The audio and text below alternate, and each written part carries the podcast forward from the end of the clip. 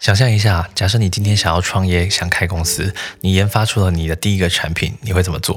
大部分的人都会想说，哎，先去做周边朋友的生意啊，无非是因为这有两个好处。第一个当然是能够先赚点小钱啊，第二个是能够获取反馈。但为什么我完全不建议客户这么做呢？在行销上有一个概念叫做客户满意度陷阱。简单说啊，客户大多在填写意见反馈的时候都是不诚实的。不知道你有没有曾经去餐厅吃饭的时候啊，服务员拿着意见表给你，然后要你当场帮他勾选一下。你想一想啊，当服务人员双眼盯着你在你旁边的时候，如果你对他刚才的服务其实不太满意，你好意思在他的面前直接给他差评吗？大多人是不会这么做的，这就是客户满意度陷阱。这也是为什么我很多客户常常纳闷啊，为什么客人给的满意度调查都很漂亮，但复购率就是高不起来的原因。因为满意度可以作假，但身体还是很诚实的。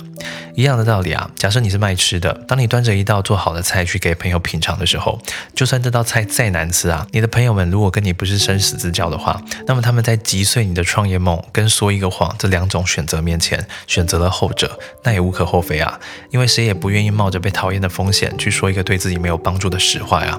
当然，这也就引出我们作为商业顾问的价值所在啊，也就是替客户发掘真相。如果你的朋友不愿意承担顾问的角色，那也无可厚非啊，毕竟人家没有收你钱嘛。这集一分钟长知识的内容出自于我的新书《成人世界生存逻辑》，有兴趣的朋友可以上各大数据购买。